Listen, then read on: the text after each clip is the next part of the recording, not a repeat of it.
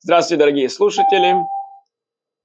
Наш еженедельный урок посвящен недельным главам. Диаспоре читает две недельные главы, в Израиле только одну. Это главы Матас и Масой. В любом случае, весь еврейский народ с Божьей помощью на этот шаббас закончит книгу Бамидбар, весь сейфер в пустыне – и в конце, когда заканчивают книгу, мы все говорим, вся община обычно встает, и мы говорим хазак, хазак, банис хазак, то есть держаться, чтобы действительно для еврейского народа эта суббота была банис хазак.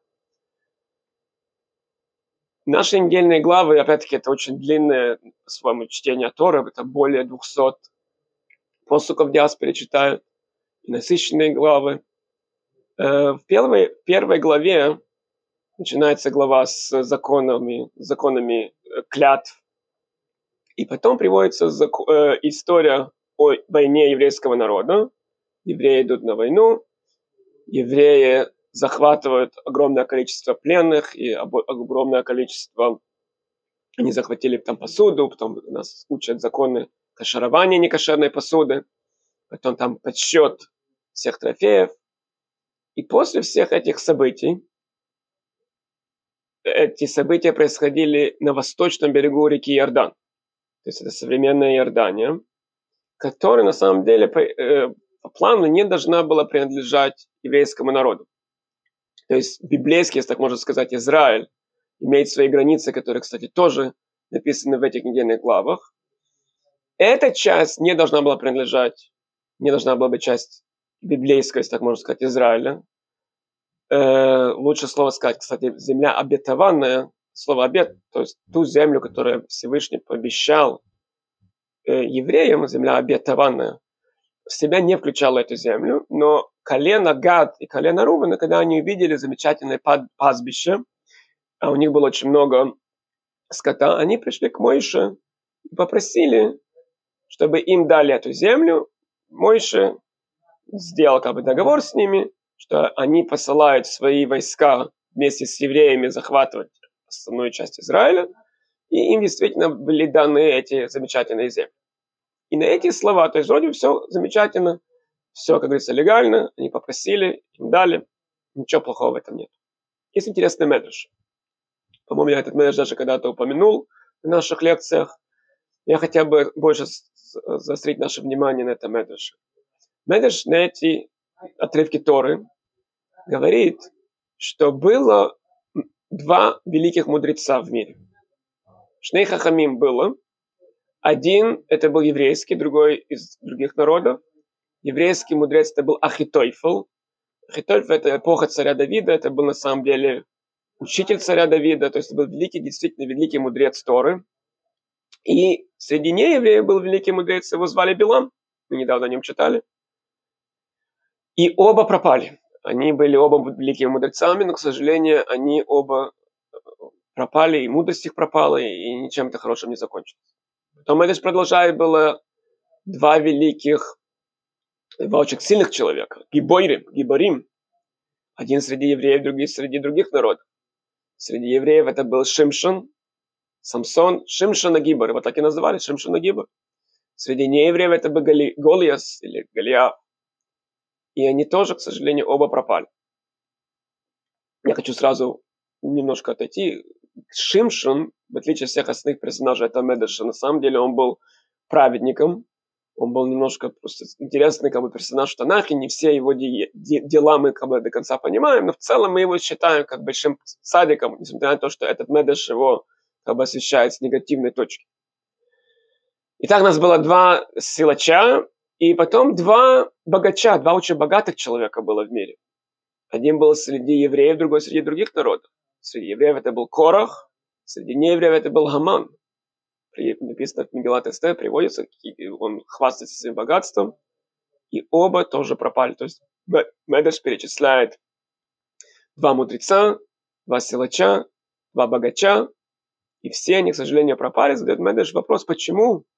Потому что их эти достижения, они не были даны от Бога, они были выхвачены ими. Хатфу.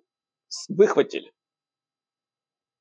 И потом Эдеш говорит, что точно так же колено Гада и Рувена, поскольку они как бы взяли эту землю себе, они, к сожалению, первые, кто пошли в Галут, первые, кто были в изгна... пошли в изгнание во времена разрушения первого храма. Сначала они пошли, не первые, кто пошли в изгнание, к сожалению, они не вернулись до сих пор.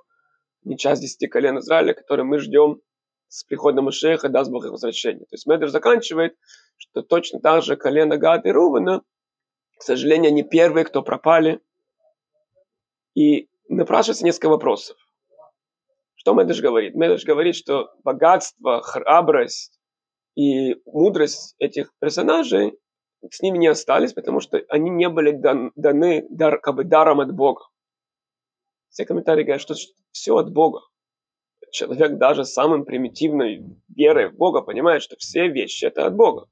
Не может еще произойти, если бы Бог этого не хотел. Наоборот, если Бог что-то хочет, оно произойдет по-любому. Что значит, они не получили от Бога. И само выражение хатво, они хватали. Непонятное выражение, что же хватали. Человек не может ничего выхватить. Почему они были наказаны? Есть несколько объяснений, которые я хочу поделиться с вами.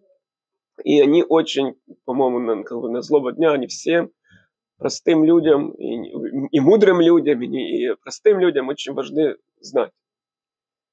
Э, первое объяснение его приводит от имени Хиду Шарим. Хиду Шарим это первый герский рэбе. Другие книги тоже приходят, приводят похожие комментарии. Что хатву это значит, что они не чувствовали, что это от Бога. Конечно, все от Бога. Э, хотим мы это верить, не хотим мы в это верить, отдаем мы себе отчет, не отдаем себе отчет. Все от Бога. Эти люди, они не давали себе отчет, они чувствуют, что они это взяли себе. Они взяли себе это богатство, они достойны, достойны этой мудрости, они стали такими сильными. Хатву, они схватили это. И поэтому Всевышний у них это потом забрал. И это приводится разные объяснения, почему. Одно из очень простых объяснений, когда, знаете, когда человек дает кому-то вещь в долг, попользоваться. Например, Сефер Тора. Очень многие люди, они пишут свиток Тора из Большая Митсва, заплатить Сойферу, чтобы написали э, настоящий свиток Тора, там много тысяч долларов стоит. И многие люди, которые могут себе это позволить, они действительно платят и вот пишут настоящий Сефер Тору, но потом что с ней делать? Обычно держать у себя дома это просто непрактично. Обычно эту сапатора одалживают, дают на хранение в синагогу какую-то, чтобы этой синагоги ей пользовались. То есть она дана в долг, это самое, на пользование. И люди обычно не против, чтобы ею пользовались. Но как только эти люди э, замечают, что пользователи делают вид, как будто оно принадлежит им, и забывают, что чья-то саватора, обычно люди это забирают обратно. Любая вещь, дорогая вещь, недорогая, если вы даете ее попользоваться кому-то, это могут быть какое-то э, какое место, какое-то какой-то предмет, неважно.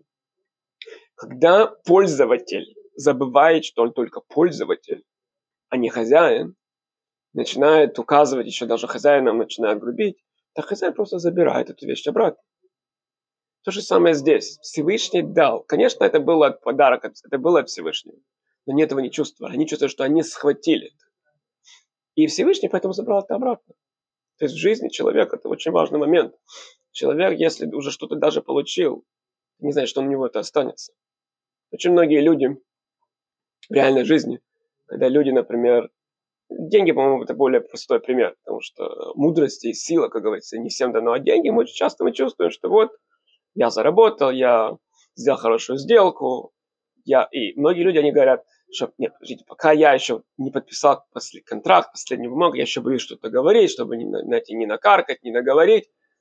Вот когда уже последний, вот теперь, вот теперь оно уже мое, все, теперь это уже сто процентов, вот можно похвастаться. Нет, надо не забывать, это все еще не твое. Человек не должен чувствовать, что это теперь мое. Да, теперь Всевышний теперь дал тебе это на пользование, и пользуйся на здоровье. Но не забывай, что это только на пользование все деньги, здоровье, вся наша жизнь, человек никогда не должен забывать. И чем больше он будет помнить, что оно ему дано только на пользование, тем больше шанс, что оно у него это останется. И наоборот, чем больше человек будет говорить и чувствовать, что это его, что вот я достал, выхватил, тем больше шанс, к сожалению, что он может это потерять. Еще сам факт это хватать. То есть каждый человек на самом деле так, скорее всего, природно устроен. Особенно люди, которые выросли при коммунистической действительности, когда, знаете, если не, не, не, там квартиру надо было выхватить, холодильник, если туалетную бумагу, выбросили туалетную бумагу в магазине, значит, надо было сразу стать в очередь и хватать. То есть вся жизнь как бы на этом построена, что на идыш есть такое выражение гехапт амеция, то есть схватил что-то, гехапт. Но человек должен помнить, что если Всевышний хочет, чтобы у кого-то что-то было, он это получит. Если он будет делать минимальные свои усилия, прикладывать свои усилия, которые он должен прикладывать, конечно. Если человек ничего не будет делать, Всевышний просто ему не даст. Если человек будет прикладывать свои усилия, которые он должен прикладывать, он это получит. И если он это не получит, значит, не суждено, чтобы у него оно было.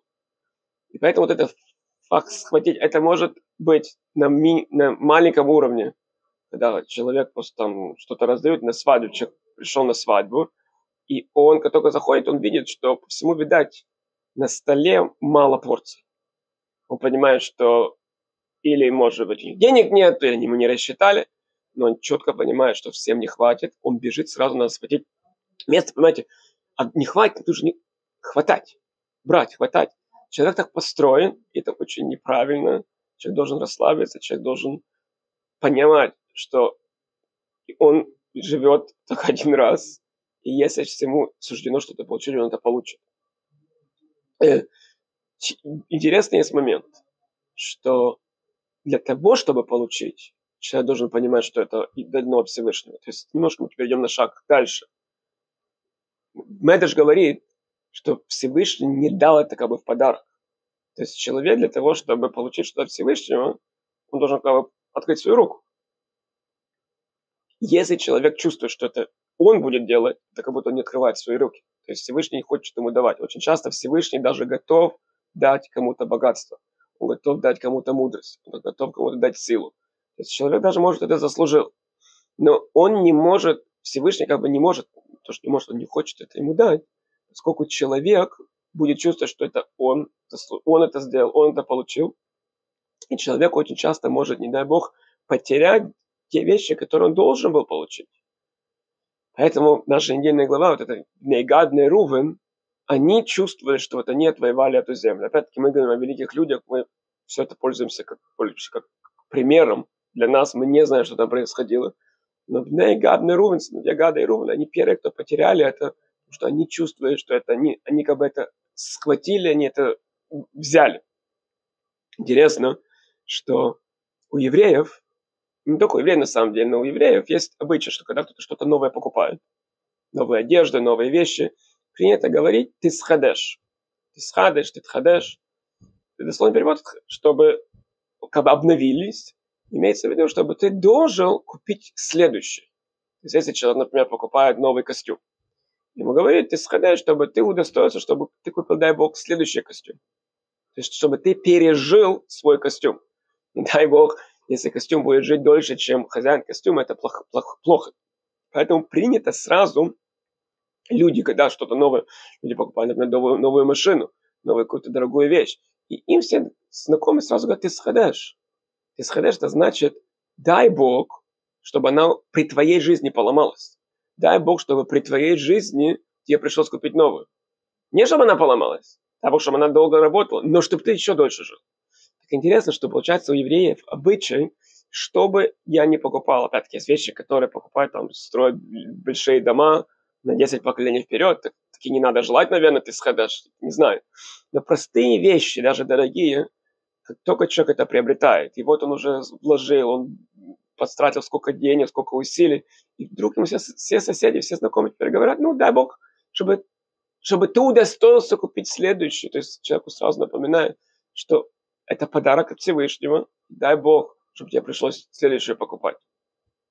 Интересно тоже, что мы говорим два основных вида благословений. Есть такая вещь, как браха, мы, ну, все религиозные евреи знают, что перед некоторыми вещами мы говорим благословение Баруха, то Ашем, есть два основных вида благословений. Перед едой, это Баруха Туашем, Лакейна Малахайлом, и на, на, там есть шесть, шесть разных благословений. И перед митсвами. э, человек как делает митцву, он говорит, Ашер кидышану, все они начинаются немножко длинное вступление, Ашер кидышану бамитсой савицвану, человек, мы говорим, спасибо Всевышний, который кидышану, который осветил нас своими заповедями и цивану. Почему мудрецы это постановили? Опять-таки, человек перед тем, как я кушаю, я получаю физическое наслаждение, я должен себе напомнить, и это Всевышний дает. И когда я делаю какую-то митцву, надо тоже помнить, не забывать, откуда это берется. И таким образом мы можем получить от Всевышнего эти подарки. Есть физические подарки от Всевышнего, когда Всевышний дает то, что на святом языке называется шефа. Он посылает, он дает, и Всевышний хочет давать. Всевышний, он наш Отец, конечно, хочет давать. Но перед тем, как он нам это даст, иногда мы говорим браху, мы говорим браху, мы этим показываем, что мы даем себе отчет, кто нам это дает, и теперь мы это получаем. Написано, что человек, который не говорит благословения перед едой, Гемора говорит, что он ворует.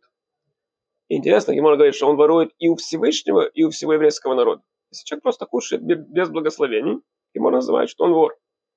Казалось бы, я знаю очень многие люди, которые даже не религиозны, но воровать, как же так, это, мы такое никогда не допустим. А здесь Гемора говорит, что любой еврей, который кушает, не поблагодарив Бога предварительно, как бы вор. Почему? Потому что он не дает себе отчет, что ему Бог это дает. Если человек берет что-то, и он не понимает, у кого он это берет, это адекватно воровству. Более того, написано, что он ворует и у всего еврейского народа, потому что когда он говорит браху, слово барух, кстати, очень интересно, по-разному переводится. На одно из объяснений слова барух не только благословен, но брейхан на иврите, вы знаете, брейха – это бассейн. Барух – это когда мы спускаемся, то есть Всевышний спускает, потому что каждый бассейн – это как ручей воды, там резервуар воды, и Всевышний спускает вот это все хорошее для нас, когда мы говорим Барух, мы просим, чтобы эта вода святая как бы спустилась с небес, чтобы все хорошее Бог спустил, и когда мы эту броху говорим, мы открываем ворота, через которые трубы или ворота, как вы это хотите называть, через которые оно все будет спускаться. И когда человек не говорит эту броху, он как бы забирает все это хорошее от еврейского народа, то, что он должен был получить. Это очень важный момент. Э, перед едой и перед митцами говорить вот эти короткие благословения, это занимает в прямом смысле слова несколько секунд – чтобы показать, что мы отдаем себе отчет, откуда мы это берем, и тогда Всевышний действительно нам будет давать. Э, Рабхайм Каневский, значит, это было объяснение, первое объяснение, которое я сказал, это было объяснение Хидушарим, что человек должен себе отдавать отчет. И если он не дает себе отчет, как будто он хватает у Бога. Рабхайм Каневский приводит интересное объяснение. Он говорит, что иногда люди хватают, то есть они как бы делают нелегальные усилия, чтобы получить вещь. Например, он приводит интересный пример, например, учение Тора. Э, человек хочет учить Тору, замечательно, что может быть лучше. Учение Тора это замечательная митцва, и наши мудрецы говорят, что нет другой митцвы, которая даже сопоставима с ней. Но представьте себе, говорит Харик несколько, что вы пришли в синагогу молиться, и сейчас все в синагоге молятся. Сейчас, например, э, Хазан сейчас повторяет молитву, и вы должны слушать его молитву. Вместо этого человек, он берет начинает учить хумыш, начинает учить давьёйми, говорит Рабхайм он хватает. Он хочет стать Тамидхохом, он хочет стать мудрецом. Но надо учиться. И вот сейчас, когда он должен молиться, он идет учиться. Это неправильно. Еще один пример Рабханкинская приводит. Есть места, где нельзя учиться. Например, в туалете, например, если человек проходит мимо каких-то мест, где плохо, плохой, очень плохой запах, там нельзя, логически нельзя учиться. А человек, слушайте, мне что можно сделать? Я должен, я поглощен, я должен. Это неправильно. То есть это опять-таки человек хватает. То же самое с деньгами. Человек, мы не говорим о людях, которые, не дай бог, прям таки, ну, прям таки воруют и хватают. Но есть вещи, которые, то, что на английском называется gray area, серая полоса, то есть не то, что совсем воровство, но знаете, лучше, лучше чтобы об этом никто не знал. Так, такое бывает маневр, маневр. Так тоже это значит, что хватает. Если человек сто процентов бы верил, что все от Бога, то зачем тебе надо делать и такую бумагу, и так, и здесь, если все от Бога? Неужели ты думаешь, что так тебе Бог хочет это э, э, давать? Так Каневский говорит, что это называется хватать. Когда человек делает, опять-таки, мы не говорим вещи, которые полностью запрещены, само собой разумеется, что это нельзя, но вещи, которые, то есть пути, которые не прямые пути. То опять-таки, называется хватать, и поэтому Рабхайм Каневский говорит, что то, что Медеш говорит, что может даже схватишь. Опять-таки, те люди, которые Медеш перечислил, они были действительно умные, они действительно были э, богатые, они действительно были сильные, но они ничего, они все потеряли, потому что они выхватили. Человек, который действительно хочет, чтобы это богатство у него осталось, понимаете, лучше, чтобы это богатство было не такое большое, но лучше, чтобы оно осталось, чем разбогатеть, стать миллиардером, через несколько дней это потерять. Если человек хочет, чтобы эти вещи с ним остались и передать особенно это детям и внукам, оно должно бы идти, как у нас говорят, по кошерному. Третье объяснение этого Медреша, которое я видел, это Рапшимшан Пинкас, приводит интересное объяснение, что Всевышний дает всем на самом деле. И пищу, и жизнь. Э, наши э, мудрецы говорят, что Всевышний кормит даже личинки и великие существа, там кит в море тоже Всевышнего кормит. То есть Всевышний так создал мир. В мире есть очень много живых существ, которых Всевышний кормит. Вы посмотрите на улице все, все там птички, белки и так далее. У них все, они все находятся в какую-то еду, то есть Всевышний как бы их кормит. Это как бы, если так можно сказать, законы природы, то есть законы природы, то есть Всевышний создал так мир, и так он течет этот мир. То есть мы называем это законы природы, подразумевая, что слово природа, кстати, гематрия слова природы и слово Бог на святом языке это локим и тев, это одна и та же гематрия. То есть, когда мы говорим о законе природы, само собой подразумевается, что это законы Всевышнего. Есть еще другой вид, когда евреи просят Всевышнего, чтобы он им что-то дал, и он им по просьбе, если они попросили, он им это дает. Называется тфила. Это большая разница. Если человек просто ну, Всевышний дал, он взял, даже не попросил, тогда окей, он это получил, но это не подарок от Всевышнего. Мы даже говорим, что это не было подарком от Всевышнего. Просто Всевышний почему-то ему дал. Иногда это может быть, кстати, быть испытание. Иногда это может быть, не про нас будет сказано, когда грешник получает в этом мире награду за свои небольшие хорошие дела, чтобы в будущем мире получить только наказание. То есть иногда это наоборот очень плохо, когда человек получает в этом мире награду. Это не надо радоваться. Но иногда человек попросил, человек вымолил, то, что называется. Тогда это называется подарок от Всевышнего. И тогда это действительно у него останется. Интересно, приводится в Мишнабрура. Мишнабрур – это логический свод, основной, основная логическая книга еврейских законов. Мишнабрура приводит от имени Зор, что нежелательно варить или приготавливать еду больше, чем на один день. То есть это запасаться. Опять-таки я не говорю это логически, в наше время у нас другой мир, мы, значит, запасы покупаем, холодильник, морозилку. Но в идеале, как в пустыне. Им на день давали еду, завтра вы еще один день, завтра ты опять попросишь Всевышнего. Потому что Бруя приводит от имени Зора, что желательно каждый день, чтобы тебе надо было просить еще раз Всевышнего. И это хорошее. Мишабру говорит, что когда человек садится кушать перед едой, после еды мы благодарим, благодарим Всевышнего за еду. Мишабру говорит, что перед едой желательно попросить Всевышнего, чтобы нам давали еду. То есть надо не забывать наше время, слава Богу. Сто раз, слава Богу, мы живем в такое время, что практически где бы цивилизация, простые евреи не жили, еда есть. Может быть, больше, меньше, но голод это не основная проблема нашего времени. Пророки говорят, что придет время, когда будет голод, но не голод э, на хлеб и воду, а голод, э, духовный голод будет. Но физически, слава Богу, но мы должны просить каждый день, благодарить и просить Всевышнего. И тогда это нам действительно дается, это такие матана, и точно так же мудрость. Первая броха, когда мы просим из благословений, Шманая когда мы просим, первое, что мы просим, это мудрость. Какими бы умными бы не были, но надо поблагодарить и попросить. И сила. Под силой я хочу сказать, это больше подразумевается, наверное, здоровье. Опять-таки, никто не собирается стать великим силачом, боксером. Все хотят быть здоровыми. Кто не хочет болеть.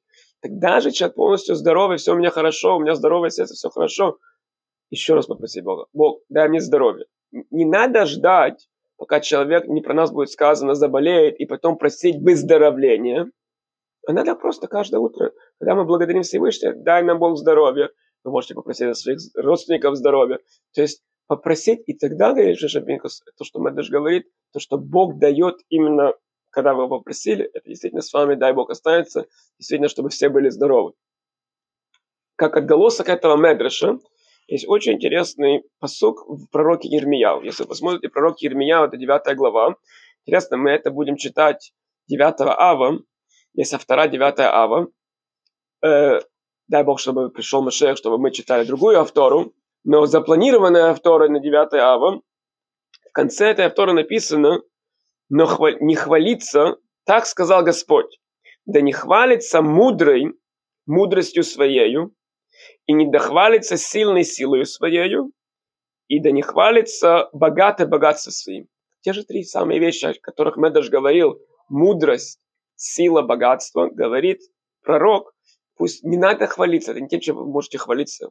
Вот я такой умный, я такой богатый, я такой сильный, говорит пророк.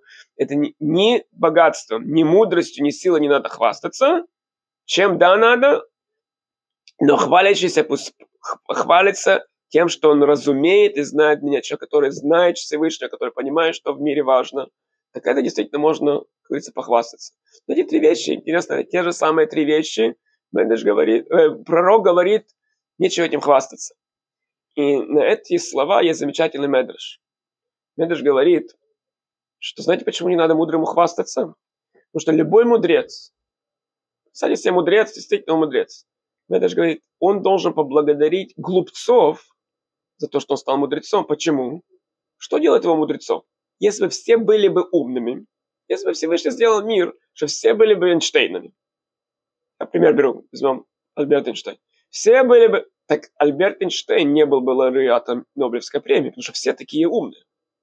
Значит, что сделала физика Эйнштейна великим физиком? Потому что простые люди не были такими умными. Так Эйнштейн стал великим физиком. Если все были бы такими умными, он не был физиком. То же самое химик, то же самое математик, то же самое, то же самое богатый человек. Если бы американское правительство бы всем раздало по 5 миллиардов долларов, вы поговорите, поговорите, но еще не, не за горами. Но если американское правительство напечатало бы и всем бы раздало по 5 миллиардов долларов, так те миллиардеры бы перестали бы быть богатыми. Потому что если все... Что делает человека богачом? Тем, что я богаче, чем другие. Что делает человека сильным? Силач. Если бы все были бы такими сильными, как Голиев, тогда что делать силачом? Получается, говорит Медведь, мудрец должен благодарить глупцов, потому что глупцы тебя сделали мудрецом. Если бы не глупцы, ты бы не был мудрецом, ты бы не считался мудрецом. Поэтому, дорогой, говорит человек, дорогой человек, говорит Медведь, дорогой мудрец, дорогой силач и дорогой богач. Нечего хвастаться. Надо поблагодарить тех бедняков и, сил, и, и слабых, и глупцов за все эти вещи. Чем вы можете хвастаться, это богобоязненность. Богобоязненность – это такая вещь, которая у тебя есть. Интересно, поэтому теперь мы больше понимаем Мишну. Мишна в перке вот тоже те же самые три вещи. Интересно, в Мишне четыре вещи. Первая Мишна четвертой главы. Бензойма говорит, кто мудр? Те же самые три вещи. Мудрость, сила и богатство. Кто мудр, говорит Мишна? Человек, который, обуча... Э, который у всех учится. Мудр, мудрый – это не человек, который все знает, который готов от всех учиться. Кто сильный, который может контролировать свои э, силы. То есть он может контролировать свою вспыльчивость, и он может контролировать свои, свои негодования. Вот он таки сильный. И кто богатый, говорит Мишна, Богат тот, кто рад своей доле, тот, он, он рад своей, он не зависит от других. Все три эти вещи, они не зависят от других. В отличие от того, что простые люди говорят, богатство и мудрость, мы зависим от других. И поэтому даже говорит, их надо благодарить. Мишна говорит, что богат – это тот, кто рад своей доле. Он кого не зависит. Мне все равно, пусть у всех будет. Пусть все будут богаты, пусть все будут по миллиардам. Я доволен то, что у меня. Поэтому я богат. Кто сильный, сильный, который себя контролирует. Я не завишу ни кого других. Я себя могу контролировать. Я не, не, не вспыльчивый, я не обидчивый. Я понимаю, что все от Бога. Кто мудрый, это тот, кто от всех учится. Я могу готов от всех учиться. Поэтому теперь мы больше понимаем, что вещи, которые не зависят ни от кого, это те, это те вещи, которые действительно не наши. Интересно, это и все эти медраши вокруг да около говорят о трех качествах любого человека. Еще раз, это мудрость, это сила и это богатство. То есть мудрость это то, что внутри нас. Мудрость это наш ум. Сила это наше тело, это уже следующая как оболочка. Мудрость это самая глубина глубина. Тело, потом идет тело, это наша сила. И богатство это независимо от нас, это уже снаружи, это наше богатство.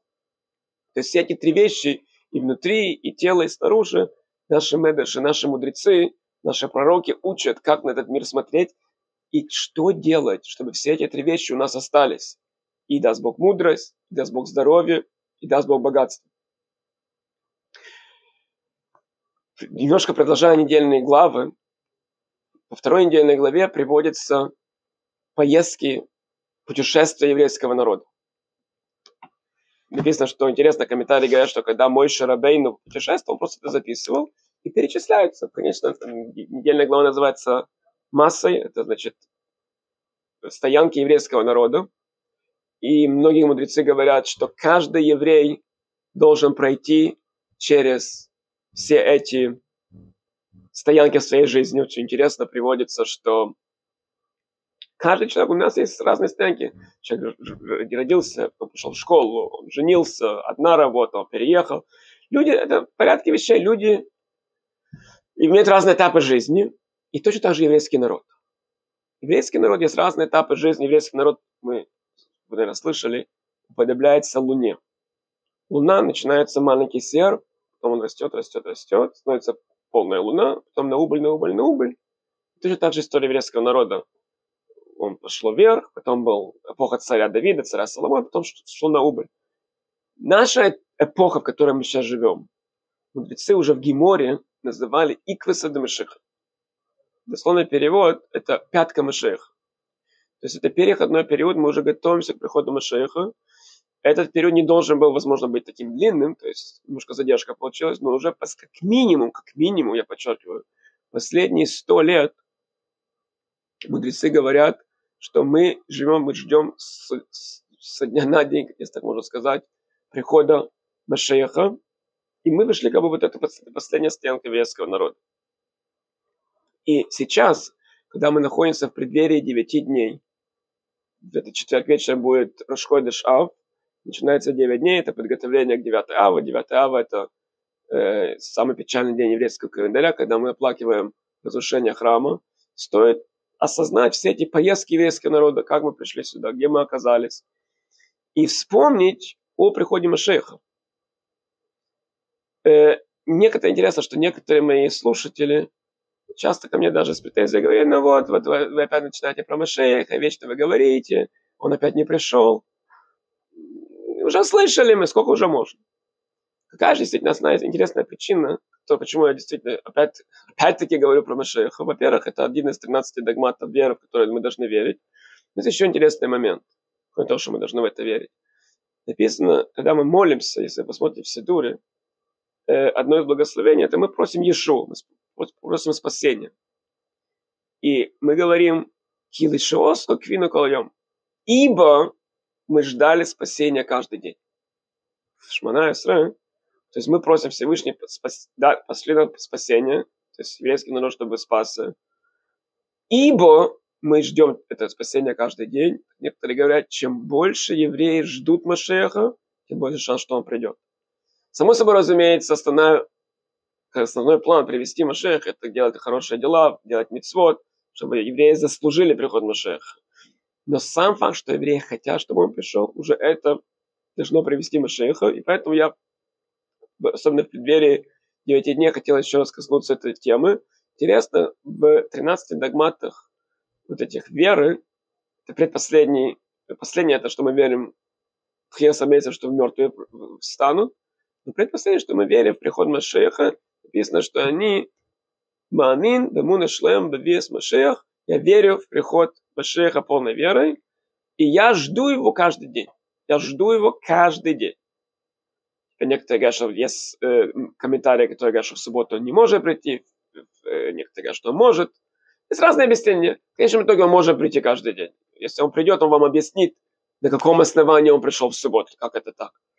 Но он может прийти каждый день. Рассказывал один большой раввин, он сказал интересную фразу, он сказал, что если бы ко мне пришел какой-то святой человек даже, и сказал, вы знаете, я вам гарантирую сто процентов, завтра он придет. Я бы ему не поверил.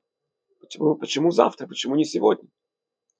То есть настоящая в идеале вера, которая, которая требуется и которую мы ждем от каждого еврея, это каждый день человек действительно должен ждать. Теперь вы мне скажете, что, к сожалению, мы видим и знаем, что если, ну, прям таки, конечно, мы верим на словах и так далее, понимаете, если я действительно верю, что он придет каждый день, то что я покупаю себе такую дорогую фазенду, и почему же я себе покупаю еще одну дачу, и почему же э, придет завтра? Во времена Гемора, Гемора уже говорила, что в наше время, после определенного срока, говорит Гемора, не стоит покупать слишком много недвижимости, потому что придет Машех, все обесценится. Так э, почему же все эти люди делают? Так очень интересно, я слышу прекрасный комментарий, что среди, другой среди этих самых догматов веры, там есть вера, что я верю полной верою, верою, что Всевышний следит за каждым деянием, которое я делаю. Я верю полной верой, более того, я верю, что Всевышний вознаградит хорошие поступки и накажет плохие поступки. Там написано, что я это верю, действительно, я уверен, что те, кто слушает мои уроки, не только те, кто их слушает, мы верим, э, что есть Бог на свете. Просто говоря, есть Бог на свете. Если есть Бог на свете, значит, есть система награды и наказания. Так, э, подождите, если человек действительно в это верит, вы никогда не слышали, что есть люди, которые, официально религиозные люди, которые в это верят, и иногда они грешат. Что вам сказать? Какой ответ? Что он, конечно, в это верит, ну, не так глубоко, чтобы уже не грешить. То есть, если его спросить, конечно, он в это верит. Но скажем, он пропитан этой верой, есть разные уровни. Есть люди, которые настолько в это верят, действительно, они не грешили их вера Всевышнего была настолько глубока и настолько сильна, что в любой ситуации они могли себя контролировать, они понимали, что Всевышний за мной следит, как же я могу это сделать, как же я могу то сделать, да, называется богобоязненность. Есть разные уровни богобоязненности. Есть люди, которые верят, и есть люди, которые верят. Так есть, которые объясняют, что даже с приходом Машеха. Есть разные уровни веры. Конечно, в идеале и желательно, чтобы действительно человек полностью верил. Даже если человек верит не настолько глубоко, это тоже хорошо. И эту веру надо в себе культивировать, и она должна расти. Так вот сейчас, в преддверии девяти дней, когда нам эти законы сделали, и мудрецы постановили разные законы, которые нам напоминают, чего у нас не хватает. Что у нас все-таки еще не все есть. Как бы мы ни, прекрасно не жили, опять-таки, э, большинство евреев, слава Богу, живут в нормальных условиях, и даже духовные, давайте скажем так, физические условия точно и даже духовные. Практически в любой стране мира есть синагоги. Практически в любой стране мира можно быть религиозным евреем. Даже, я не знаю, в Иране э, там есть, там есть, то есть человек, те страны, в которых живут евреи, практически во всех странах можно все соблюдать. Практически во всех странах есть кошерная еда, практически во всех странах можно делать обрезание и так далее. Так чего же нам не хватает? Зачем нам Машеях? Я слышал замечательный пример от э, Рэба Дюшон, Рэб Шмул Дюшон. Он, кстати, процитировал кого-то другого, он не упомянул имя. Э, представьте себе, что один очень богатый еврей делал свадьбу. Очень богатый еврей. И он э, женит своего сына.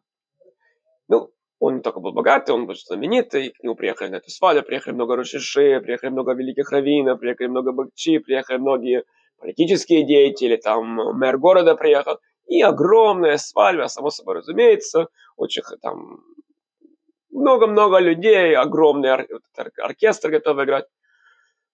И вдруг люди обращают внимание, что что-то не то. И видят, что этот главный затечек, отец сына ходит и на телефоне все время что-то не то, что-то не то. Он уже, и, и, и, начал уже шушкаться, что-то, что-то не то, что-то не то.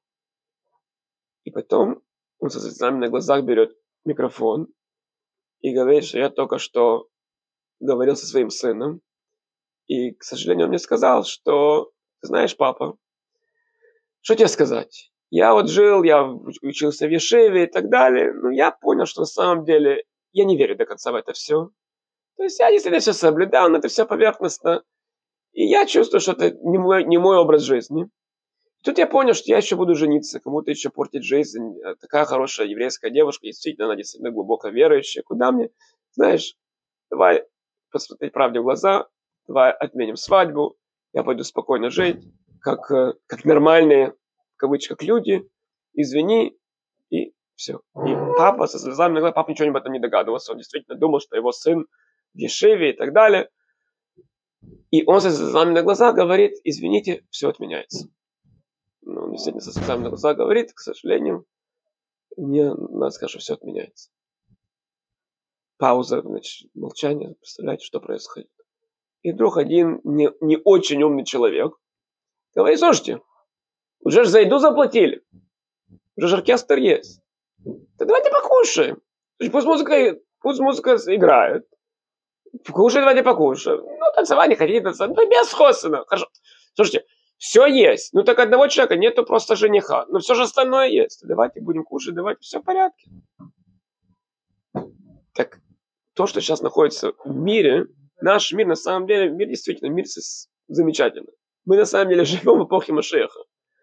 Каких-то там 200 лет назад, если взять простого местечкового еврея и сказать, Янкл, как ты думаешь, вот мейнсты, что будет, когда Машех придет?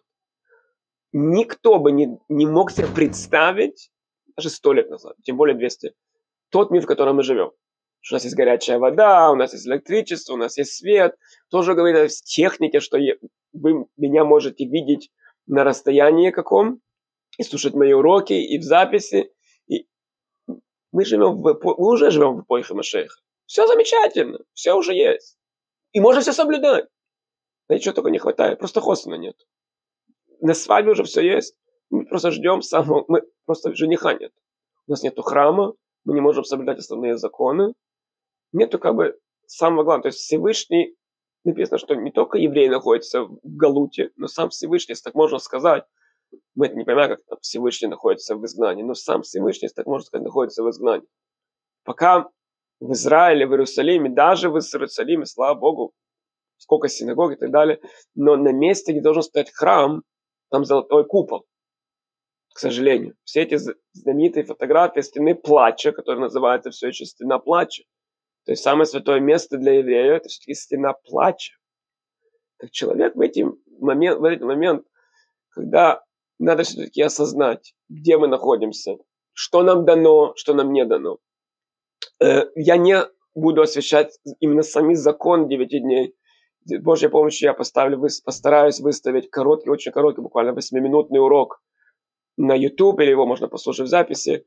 Просто сами законы 9 дней – на следующей неделе, чтобы не надо было, если надо будет, я, может быть, коснусь именно самого 9 ава. Но пока что мы должны просто подумать, мир, в котором мы живем, это замечательный мир, сколько всего хорошего в мире, действительно, сколько симхот, сколько еврейских детей рождается, сколько еврейских пар женится, сколько замечательно, сколько синагог строится, действительно, сколько всего хорошего в мире, но чего-то нам не хватает, надо это не забывать. И дай Бог, чтобы действительно Всевышний нам это дал матоны, в двух словах повторим начало нашего урока. Есть три основных черты характера, три вещи, которые каждый человек имеет. Это мудрость, это, это сила и это богатство. И мы, Медреш привел великих мудрецов, великих богачей, великих силачей, которые все потеряли. Или одно объяснение, потому что они чувствуют, что они это выхватили, они как бы они это достали. Или, как Рабхайм говорит, что они получили это неправильным путем или Шишипинкас говорит, что они это не вымолили. В любом случае, если человек помнит и чувствует, что это от Всевышнего, дай Бог Всевышнему это даст, и дай Бог моя молитва, чтобы все наши слушатели, все евреи, и у них мудрость была, и богатство, и здоровье, и силы. И после всего этого надо помнить, в наше время, когда, дай Бог, чтобы у человека все это уже было, и мудрость, и богатство, и силы, и здоровье, и все равно в мире чего-то не хватает. Мы входим в эту полосу, э, в четверг вечером начинается Рошходыш Ав. Ав, само, само слово Ав это отец. Некоторые говорят Менахамов, это скорбящий отец, который Менахем у нас, Менахам дает нам Нахому, и мы надеемся, что действительно, точно так же, как написано, что Машех родился в 9 ава, и мы молимся, чтобы Ямей Авейлус, дни траура, они превратятся в дни симхи, действительно, чтобы 9 ава стал большим еврейским праздником, чтобы действительно в следующем, в следующий наш урок, чтобы был действительно в отстроенном Иерусалиме. Всего хорошего и до встречи.